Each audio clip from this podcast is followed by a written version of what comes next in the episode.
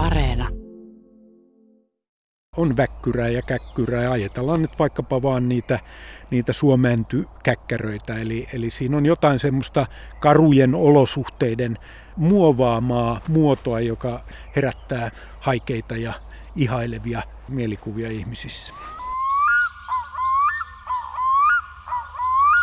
No, kaikki tietävät, että aluksi oli suo ja sitten tulivat Kuokka ja Jussi. Siitä alkaa Väinölinnan pohjantähtisarja ja tosiaan Suomi on monin tavoin Suomaa, ainakin ollut sitä.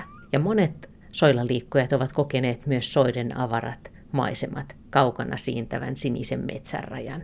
Ja ne, jotka ovat malttaneet kumartua sitten lähelle katsomaan, ovat nähneet aivan toisenlaisen maailman, suokasvien pienipiirteisen kauneuden, erityiset muodot ja rakenteet, jotka kertovat elämästä erikoisissa oloissa, kosteissa ja vähäravinteisissa.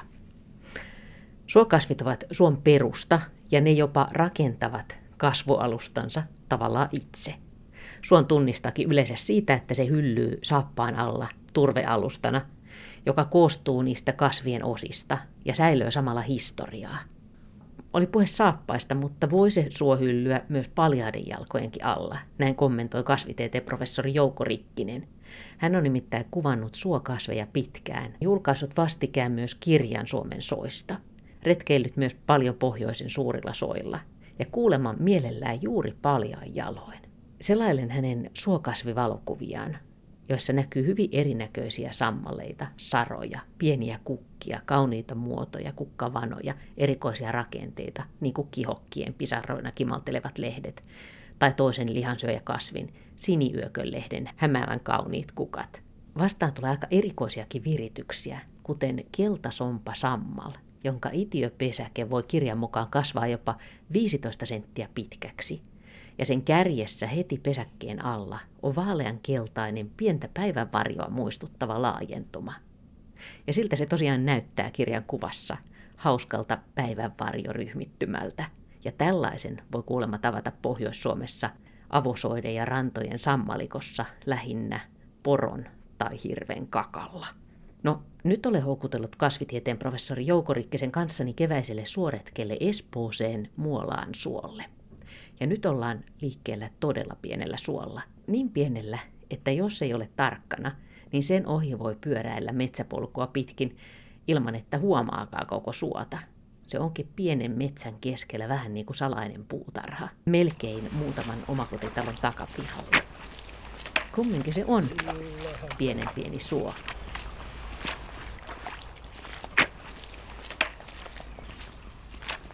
Tässä nyt ensimmäisenä tietysti näkyy, että tota, mikä tulee suosta ensimmäisenä mieleen, niin on tietysti kosteus. Eli märkäähän täällä on ja onneksi kumisaappaat jalossa, niin kuin suolle mennään. Se on mielenkiintoista opiskelijoiden kanssa, kun mennään ensimmäistä kertaa suolle, niin aika monella tämäkin perusasia saattaa olla hakusessa, eli siellä ollaan sitten mitä ihmeellisimmissä jalkineissa. Toisaalta kesäaikaan varsinkin, niin mikä on mukavampaa kuin ilman kenkiä suolla tassutella, eli varsinkin tuommoisilla rahkasoilla, niin sehän on erittäin miellyttävää. Niin nyt on vielä kevät, kun tätä juttua tehdään, eli, eli meidän ei nyt kannata olla paljaajaloin tässä kohdassa. Niin joo, mä luulen, että hampaat rupeaisi kalisemaan häiriöksi asti hetken päästä, mutta päästään eteenpäin ja totta kai sitten mikäs seuraava soille ominainen piirre, varsinkin täällä on tietysti rahkasammalet alkaa tulla vastaan ja muutkin sammalet ja suo ääntelee tuolla, tuolla jalkojen alla. Eli rahkasammalethan on monessa mielessä niitä keskeisiä suon kasveja. Ne pidättää vettä, varastoi sitä ja osaltaan huolehtii tämän kasvupajan paikan kosteudesta. Monihan ei tiedä, että rahkasammal ei ole ainoastaan yksi laji, vaan niitä on peräti 40 lajia Suomessa. Ja nepäs vasta kranttuja on monet kasvupaikkansa suhteen, eli valikoi hyvinkin tarkkaan sen kasvupaikkansa. Ja se onnekas, joka rahkasammalia tuntee, niin, niin kykenee kertomaan heti hyvin paljon suon olosuhteista. Niin tähän näkyy muutama tuommoinen rahkasammal, siis tosiaan tuommoista vaaleamman vihreitä ja sitten tämmöistä syvän tumman vihreitä? Joo, no ne, nehän väriltään vaihtelee aika lailla. Väreillä on merkitystä. Toisaalta sitten jotkut niistä reagoi esimerkiksi kasvupaikan valoisuuteen väriltään. Eli jotkut on voimakkaan punertavia, erityisesti sitten valossa kasvaessaan voivat olla hyvinkin punaisia ja toisaalta syvässä varjossa sitten ihan ruohonvihreitä. Eli nämä on semmoisia lajityypillisiä ominaisuuksia, joidenkin väri vaihtelee paljon, toisten vähemmän. Jotkuthan on ihan ruskeita, ja se värikirjo on hämmästyttävä. Jos tuolta vähän katsoo tarkemmin, niin tässä nyt näkyy rahkasammalillahan on tämä mainio ominaisuus, toki eräillä muillakin sammalilla, että ne ikään kuin tuntuu kasvavan ikuisesti. Eli kärki terhakkaana kurottaa uuteen kasvukauteen, mutta tyvi siellä jo pitkälle lahonneena. Ja tämähän on tietenkin se suon ydin, eli, eli nämä kasvaessaan ja tyvestä lahotessaan tuottaa sitä turvetta, joka, joka sitten monella tavalla vaikuttaa tämän suokasvupaikan elämään. Ja monet näistä on ilmeisesti yllättävän pitkäikäisiä ja sitten kun ne yleensä itiönä saapuu jollekin kasvupaikalle itää, alkaa sitten kasvullisesti lisääntyä, haarautuu ja jatkaa kasvuaan, niin ei ole mitään syytä olettaa, etteikö yksi tämmöinen kasvi voisi elää hyvinkin pitkään. Ja on joitain tapauksia, niin kuin karujen soiden mätäspinnoilla, jossa ikään kuin tämmöinen sammalpatja ja sen alainen turvekerros on pysynyt sillä lailla paikallaan, että yksittäistä sammalta voi seurata ikään kuin kymmeniä senttejä sinne turpeeseen asti, ja kunnes sitten jäljet häviää. Itse oletan, että jotkut noista kasvupisteistä on jatkanut sitten kasvuaan jopa satoja vuosia. Eli suot kasvupaikkoina on siitä mielenkiintoisia ja erikoisiakin, että siellä nimenomaan tämä kasvillisuus rakentaa omaa kasvualustaansa.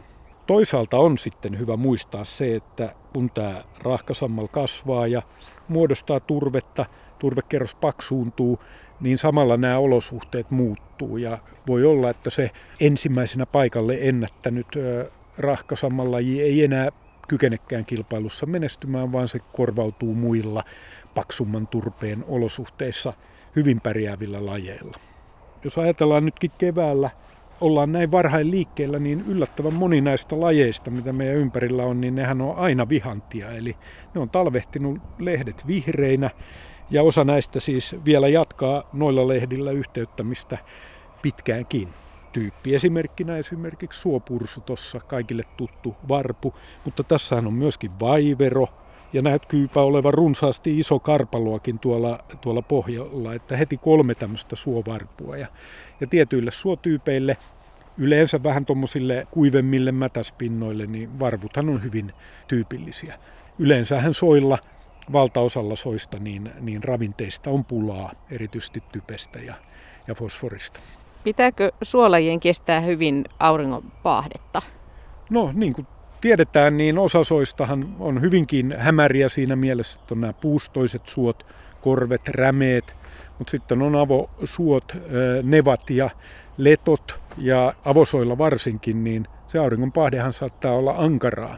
Sitten jos ajatellaan esimerkiksi tämmöisiä oikein paksuturpeisia soita, jotka on saanut kehittyä rauhassa tuhansia vuosia, turvekerros on saattanut kymmenenkin metrin paksuiseksi joissain tapauksessa karttua.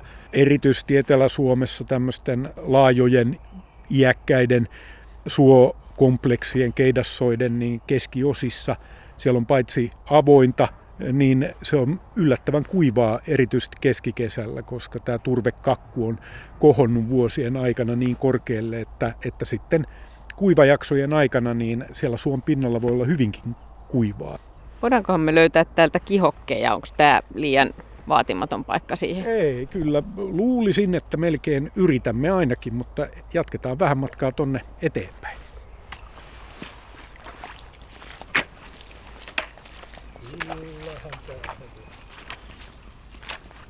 Itse asiassa vaiveroakin ja suokukkaahan tässä on. Että suokukkahan on yksi myöskin näistä näistä varvuista ja onhan siellä kanervaakin sitten joillain mättäillä. Eli hy, hyvin on kanervakasveja. Tuossa on ihan karpalokin.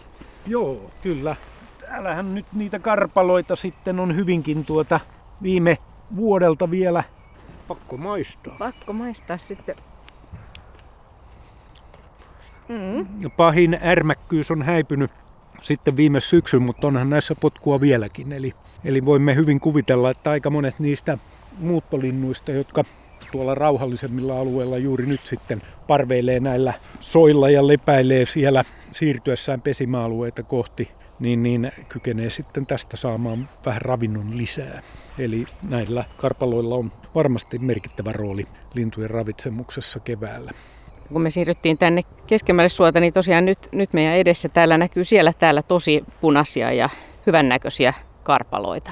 Kyllä, kyllä, ja nimenomaan kookkaita, melkein tuommoisia pikku sormen pään kokoisia, eli isokarpalohan on tässä, tässä kyseessä, joka viihtyykin. Tämä on itse asiassa vähän tämmöinen nevalaikku tässä, kosteempia pintoja ja tämä isokarpalo nimenomaan on tämmöisillä vähän märemmillä ja ravinteikkaimmilla paikoilla. Pikkukarpalo sitten usein rahkamättäillä vähän ankarammissa oloissa. Muutenhan ne on hyvin samannäköisiä, ainoastaan tämä koko kertoo siinä sitten lajierosta. Kuvaile joku semmoinen tosi hieno äitienpäivän suo maisema. Mitä, minkälainen on semmoinen upea suon kevät? No kyllähän mulle henkilökohtaisesti ainakin näiden suurten suoalueiden kevääseen liittyy tämä kevättulva. Eli erityisesti tuolla pohjoisempana sitten aapasuothan on nimenomaan saaneet, tai niiden perusominaisuus on tämmöinen voimakas tulviminen keväällä. Ja nimenomaan nämä tulvavesi lampareet semmoisilla soilla, jotka on muutenkin märkiä, niin nehän houkuttelee sitten runsaasti lintuja ja siellä on kurkia ja hanhia ja joutsenia nykyään hyvin runsaasti ja muuta. Toisaalta yksi omista suosikeistani keväällä ensimmäisiä kukkijoita sitten, niin on tupasvillahan kukki yllättävän aikaisin keväällä ja, ja näkyy niitä, varmaan tälläkin suolla vielä törmäämme niihin ensimmäisiin kukintoihin, jotka nousee esiin. Eli niitä aina katsoo. Toisaalta voi olla perhosia liikenteessä, mutta yksi sitten suoluontoon niin tyypillisesti liittyvä eliöryhmä, eli nämä mäkärät ja hyttyset vielä toistaiseksi puuttuu. Eli siinä mielessä keväthän on kiitollista suoretkien aikaa. Niin, eli äitienpäivänä voi esimerkiksi hyvin lähteä suoretkelle. Kyllä, kyllä. Voin, voi kaikin puolin suositella. Että, ja sieltä voi vielä silloinkin niitä karpaloita viime vuotisia maistella ja tehdä suunnitelmia tulevan hilla- tai lakka- tai suomuurain retken varalta. Minkälainen Suomi on suomaana verrattuna, siis koko maailmaa verrattuna? No Suomihan on nyt tietysti paras maa näin, näin suomalaisen näkökulmasta tästä. Että kyllähän meillä on poikkeuksellisen monimuotoinen ja rikas suoluonto, joka johtuu osittain nimenomaan tästä meidän pohjoisesta sijainnista – jos ajatellaan maailmanlaajuisesti, niin nimenomaan nämä viileät, viileän lauhkeat, suhteellisen mereiset alueet, joissa kosteutta on, kosteutta on riittämiin, mutta haihdunta ei ole liian voimakasta, niin siellähän olosuhteet on otollisia sitten näiden esimerkiksi rahkasammalten kasvulle ja sitä kautta soiden synnylle. Tämä on aika hieno muuten nyt tämä hetki, kun talven jälkeen seisoo tälleen tämmöisellä pienelläkin suolla ja sitten tuntee tämän rahkasammalle ja miten saappaat vähän painuu, painuu tänne. Tämä aika kivan tuntusta ja mm. aurinko paistaa vielä tästä, tämmöinen kevät aurinko paistaa kasvoille. Kyllä, mun mielestä toi joustava kasvualusta ja sitten jos ajatellaan tätä nimenomaan parhaimmillaan niin kuin siellä kävelee suolla, niin sieltä myöskin vapautuu tuoksuja ja muita. Osa niistä ei välttämättä ole ensi tapaamisella kovin miellyttäviäkin. Sieltä tulee metaania ja, ja niin edelleen. Mutta kyllä sieltä tulee nimenomaan rahkasammaliin ja sitten moniin näihin suovarpuihinkin liittyy, liittyy voimakasta tuoksua. Ja oikein semmoinen helteinen alkukesän päivä, kun suon pinta on jo lämminnyt niin, että siellä pystyy paljon jaloin liikkumaan. Kuitenkin vähänkin syvemmällä on viileä se vesi ja sitten voimakas tuota, suokasvien haju rahkasammalle haju, linnut laulaa, hyönteiset surisee ja tosiaan parmoja ei ole vielä liikaa, niin kyllä siellä on mukavaa.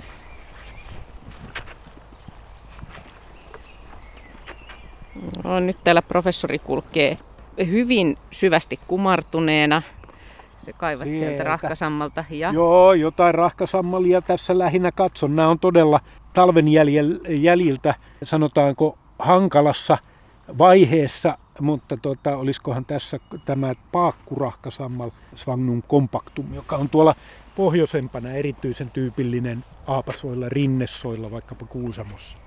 Sehän on kiinnostavaa, että tosiaan tämmöisellä pienelläkin suoalueella, niin täällähän on näitä pienmuotoja sitten runsaasti, eli täällä on mätäspintoja ja sitten on painanteita ja niiden välisiä välipintoja ja esimerkiksi rahkasammalten monilukuisesta äh, suvusta, niin tietyt lajit on sitten erikoistuneet kuiville mätäspinnoille ja toiset kasvaa vaan ihan kaikkein märimmissä painanteissa. Korpitkin huus mennessään, niin että tässä on vähän semmoinen todella semmoinen suon tuntu. Erämaassa ollaan. Joo. Yllättävän paljon näitä karpaloita täällä todella. Oh. Tämä silmä kovana nyt yritän sitä ensimmäistä kihokkia tässä. Mm. Luulisi, että kyllä se tässä jossain meidän lähellämme on, kun vaan osuisi sitten edellisvuotisia rippeitäkään siitä. Voisiko olla lakkaa täällä? No miksei, kyllä. Tuota, mutta erityisesti sitäkin mä etsisin vähän tuosta reunemmalta mätäspinnoilta ja, ja olisi oikeastaan yllättävää, jos se kokonaan puuttuisi tältä suolta. Onhan sekin niin, niin tyypillinen ja tota ekologialtaan aika monipuolinen laji, eli useimmilta soilta se löytää sen oman kasvupaikkansa. Se ei kuitenkaan tarkoita sitä, että tällä suolla välttämättä paljon niitä lakkamarjoja syntyisi. Milloin sun mielestä suot on kauneimmillaan? Voiko semmoista kysyä? Kun on niin monenlaista kauneutta. Kyllä mä ehkä sitten itse nimenomaan kasveista intohimoisesti kiinnostuneena, niin pidän siitä vaiheesta, jolloin se, se ruohovartinen kasvillisuus on rehevimmillään ja sitten sammaletkin hyvin esillä. Toisaalta juuri näiden äh, syksyn, varhaiskevään ja myöskin talven maisemalliset nautinnothan on aika huomattavat. Mutta että kyllä mä itse menen sinne mieluiten juuri silloin, kun siellä on eniten niitä hyttysiä ja muita, eli, eli keskikesällä, koska silloin monet suokasvit on kukassa ja muuten tuota, helposti havaittavissa. Sua ei hyttyset haittaa?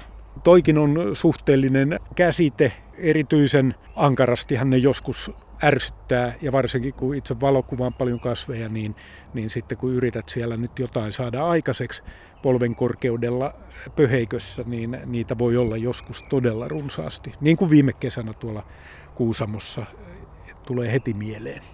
Niin, tästä puuttuu nyt kokonaan semmoinen surina ja pörinä ja ininä. Sehän on kuitenkin oleellinen osa tietenkin tätä kokonaisuutta myöskin ja esimerkiksi tuo sitten mukanaan ne hyönteissyöjälinnut ja vaikkapa rantahämähäkki täällä jossain sitten ja sen pesiä ja näitä tai sanotaan poikasryhmiä voi seurata loppukesällä ja muuta. Että totta kai niin kuin tiedetään niin elävässä luonnossa pitää olla niitä inisiöitäkin. No, yksi kasviryhmä, joka on tässä, tai yksi kasvilajikin itse asiassa, joka on meidän ympärillä hyvin edustettuna, mutta ei millään tavalla erityisen näyttävän näköisenä, on tietysti nämä kaikki ikään kuin kulottuneet heinät tässä Nevalla. Eli puhuttiin jo rahkasammalista ja sitten varvuista, mutta entäs ne sarat? Tietysti varsinkin näillä nevoilla niin on runsaasti sarakasveja ja, ja tuota, useimmat niistä on vielä lepotilassa tai vasta ihan al- alkamassa tuota kasvuaan, joten täytyy tyytyä katsomaan näitä viime vuotisia kuivia, kuivia lehtiä. Tässähän on pullosaraa hyvin runsaasti meidän ympärillämme ja oikeastaan nähdään, että se varmasti on tämmöisen maavartensa juurakkon saavulla levittäytynyt laajaksi kasvustoksi tässä ja sitten ihan jo muutaman viikon päästä niin ihan vieri vieressä nousee tässä tämmöisiä noin kansankielellä heiniksi tai saroiksi nimitettyjä tuota kasvinversoja. Niin kuin mä tiedän, että sä oot tehnyt kirjankin näistä saroista, niin mikä siis on, on sara? Sarat on siis kaareksuvun näitä kasveja ja jos ajatellaan, että ne rahkasammalet on suokasveista semmoisia, sanotaan se ykkösryhmä, vaikeasti osittain tunnistettavissa, mutta hyvin monipuolisia ja tärkeitä suon muodostamiselle, niin varmaan kakkosryhmänä tulisi mun mieleen sitten nämä sarat. Niitähän on Suomessa kanssa koko joukko, eiköhän niitä ole peräti 80 lajia, josta yllättävän moni sitten viihtyy nimenomaan soilla tai rannoilla mutta hyvin merkittäviä kasveja sekä sen suon perustuotannon näkökulmasta, jos ajatellaan vaikkapa tuolla pohjoisessa porot ja, ja tuota metsäpeura, hirvikin käy täällä soilla, mutta erityisesti äsken mainitut laiduntavat. Ja ovathan ne merkittävässä asemassa myöskin sitten turpeen tuotossa näiden rahkasammalten ohella, eli tiettyjen sarojen sarakasvien noin laajalti, jos siihen lasketaan vaikka suovillat, e, on kaikille tuttuja. Nehän on myöskin sarakasvien heimoon kuuluvia kasveja. Niin niiden tuota, juuret ja lehdet, tyvitupet aikanaan maatuessaan muodostaa myös turvetta. Niin sinä Joukko-Rikki, olet kuvannut kasveja myöskin paljon, niin anna jotain vinkkejä suokasvien kuvaamiseen. Pitää ainakin olla varmaan jotkut polvisuojat tai sadetta, kosteutta kestävät, kestävät housut. No minä nimenomaan tota suosittelisin kyllä tämmöistä melkeinpä nudisti, nudisti tuolta lähestymistapaa siihen. Eli, eli juuri silloin, kun ei itikoita ole vielä liikaa, on pikkusen tuulinen päivä, itikat lentelee pois. Toki silloin kasvit heiluu ikävästi, mutta nimenomaan keskellä kesää niin itse menisin shortseissa ilman kenkiä hihattomassa teepaidassa konttaamaan. Ei tarvi välittää siitä, että housut kastuu ja muuta. Ja, ja sitähän voi, voi sitten ihan reilusti käydä makuulleenkin sinne rahkasammalle mättälle ja katsoa näiden kasvien yksityiskohtia. Ja tästä voit hyvin päätellä, että olen itse nimenomaan näiden yksityiskohtien ystävä ja makrokuvaaja ja siellähän sitten heti alkaa näkyä hyönteisiä ja kaikkia muita pikkuörmynkäisiä, jotka näiden kasvien pinnalla viihtyy. Mutta ehkä onkin niin, että suokasvien kauneus on just siinä, se on semmoista pientä ja se on siinä yksityiskohdissa. Kyllä, kyllä. Ja, ja kyllä hyvin monissa näissä muodoissa ja rakenteissa, kun niitä, niitä katselee, niin siellä on sitä samaa estetiikkaa minun mielestäni kuin vaikkapa japanilaisissa bonsai-puissa ja on väkkyrää ja käkkyrää ja ajatellaan nyt vaikkapa vaan niitä, niitä suomentykäkkäröitä. Eli, eli siinä on jotain semmoista karujen olosuhteiden muovaamaa muotoa, joka herättää haikeita ja ihailevia mielikuvia ihmisissä. Niin tämä suokasvien kuvaaminen, sen voi ajatella vähän tämmöisenä luonteen lujuuden kehittelynä, kun siinä on myös on nämä hyönteiset ympärillä ja sitten tosiaan, tosiaan tämä pienipiirteisyys ja keskittyminen ja, ja, ja sitten se, että voi seurata jopa sitä samaa yksilöä, jos jaksaa käydä useamman kerran. No kyllähän tuossa on nimenomaan, mulla oli viime kesänä itselläni oli semmoinen kokemus, olin tuolla Napapiirin tienoilla Vika-aavalla itse asiassa Rovaniemellä, niin oli niin paljon paarmoja. Mulla oli kaksi kameraa, runkoa, eri objektiivit. Toinen oli niin makrokuvaukseen ja toinen maisemakuvaukseen. Ja jossain vaiheessa niitä parmoja oli todella esimerkiksi kameralla niin paljon, että otin itse jotain valokuviakin kamerasta, jossa oli sitten 15 paarmaa esimerkiksi kameran päällä. Sentään joku valmistautuu jo kukkimaan, eli tupasvilla työntelee täältä jo kukintojaan, eli kaikille tuttu tämmöinen yksitähkäinen suovilla, joka usein tiheinä tuppaina, eli mättäinä kasvaa. On hyvinkin saattaa sitten heinäkuussa olla puolen metrin korkuisia nämä kukintoversot tässä vaiheessa vasta ehkä tuommoisia reilu 10 senttisiä, 15 senttisiä. Hyvin pian tuolta noitten vähän pajunkissamaisten kukintotähkien lomasta, tuolta suomujen lomasta ilmestyy heteet näkyviä ja silloinhan ne on semmoisia kirkkaan vaaleankeltaisia, hyvinkin koristeellisia. Sitten tässä näkyy myöskin esimerkiksi tuntomerkeistä heti, jos alkaa epäillä, että mikähän se on, niin tuossa kukinnon alla tämä tuppi, eli tuommoinen yksittäinen tuppimainen lehti tuossa, joka on hyvä tuntomerkki tälle kasville.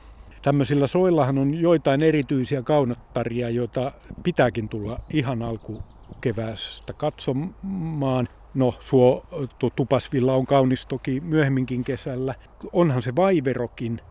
Vaivero ei ehkä ole kaikille tuttu, mutta tämmöinen äh, kookas varpu, melkeinpä suopursun koko luokkaa noin korkeudeltaan, mutta jää helposti huomaamatta, niin sillä on erittäin koristeelliset vaaleat kellokukat, mutta se kukkii niin aikaisin keväällä tuolla toukokuun lopussa Keski-Suomessakin, että harvoin ihmiset käy suolla silloin ja monelle se on täysin tuntematon sitten kun näyttää niitä kuka, kukan kuvia, että mikä tämä on. Toi on hyvä vinkki, eli toukokuiselle suoretkelle esimerkiksi vaivero. Esimerkiksi vaivero on sellainen, ihan tässä etelässä se ei ole mitenkään yleinen, mutta vähänkin mennään tuonne pohjoisemmaksi Keski-Suomeen, erityisesti sitten maan itäosissa ja pitkälle tuonne napapiirin pohjoispuolelle sitä esiintyy. Se on itäpainotteinen tämmöinen aito taigalaji, eli sen päälevinneisyysalue on tuolla itärajan toisella puolella. Ja monelle, sanotaanko länsi-eurooppalaiselle botanistille sehän on varsinainen nähtävyys ja varsinkin jos kukassa sattuu sellaisen näkemään, niin ilakointi on, on silmiin pistävää.